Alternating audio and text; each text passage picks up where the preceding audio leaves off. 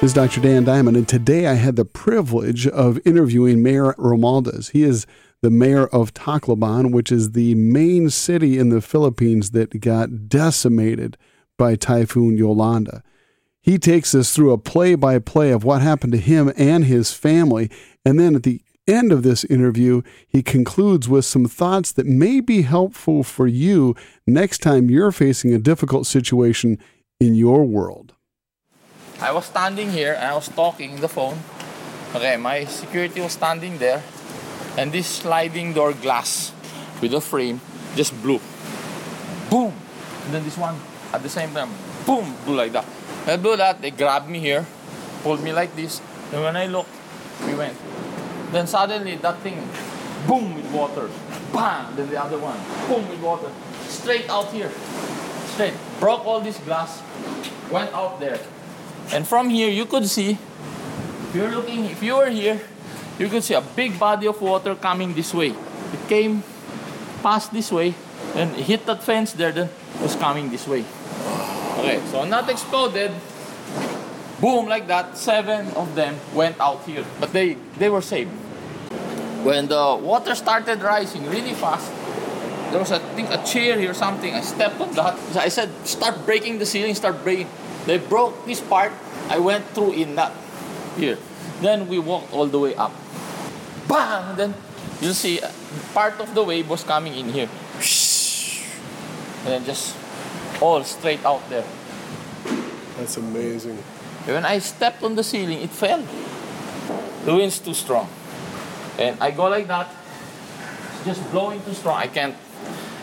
Kept doing this. It's too strong. Then I had a motorcycle helmet on.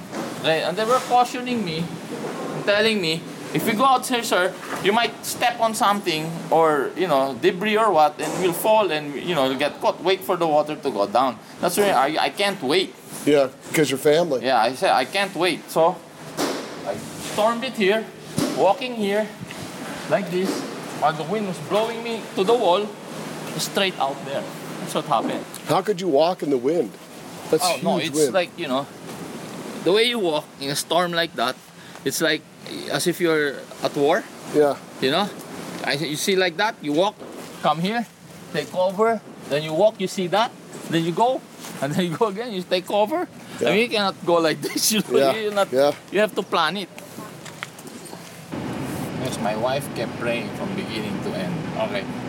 When she started praying, the coconut trees fell on the house to hold it. Oh, that's amazing. It held it together. Just laying right on top, held the roof on. Held the roof on.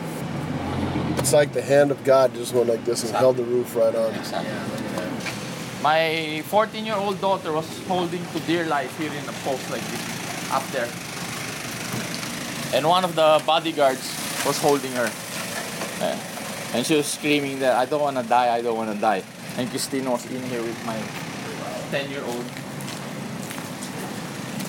So what do you say to people when they, I mean, you've you've been through a, a difficult time, horrendous time, and then leading the city. And so what do you say to people when they're going through difficult times? I said, you know, you guys complain, you lost a house, I lost two. Two houses. Yeah. You know, and they smiled and they said, you know, you lost a car, I lost seven. Yeah. Okay. And I even don't think about it. Not because I have much, no. It's because there's a lot of things to do. Yes. I said, and you can still make something of yourself today. You want to sit this one out? Ooh. Or you want to get involved? Because remember, this is the most, this what hit us was the most powerful typhoon ever recorded in history.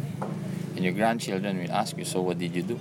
Ooh. You know, there's a purpose of why we survived all of this. They're looking at you, they're looking all to you as leaders.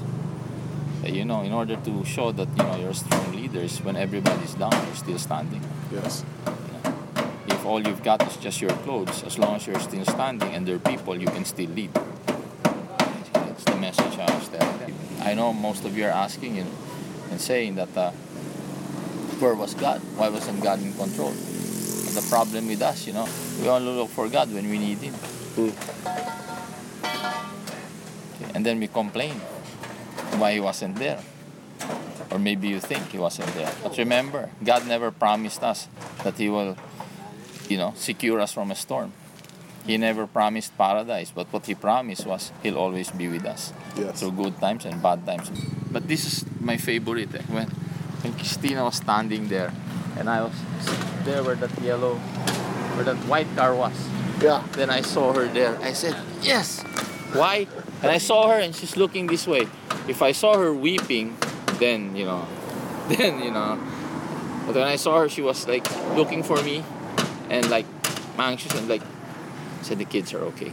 Then I got here, and they were the kids, and just hugged the kids. It was an amazing interview from an amazing man, and the question that will stick with me for the rest of my life is the one that he asked. Do you want to sit this one out or get involved? Your grandchildren will ask you, so what did you do? That's a question worth asking next time you face a difficult time in your life. This is Doctor Dan Diamond in the Philippines. We'll be right back.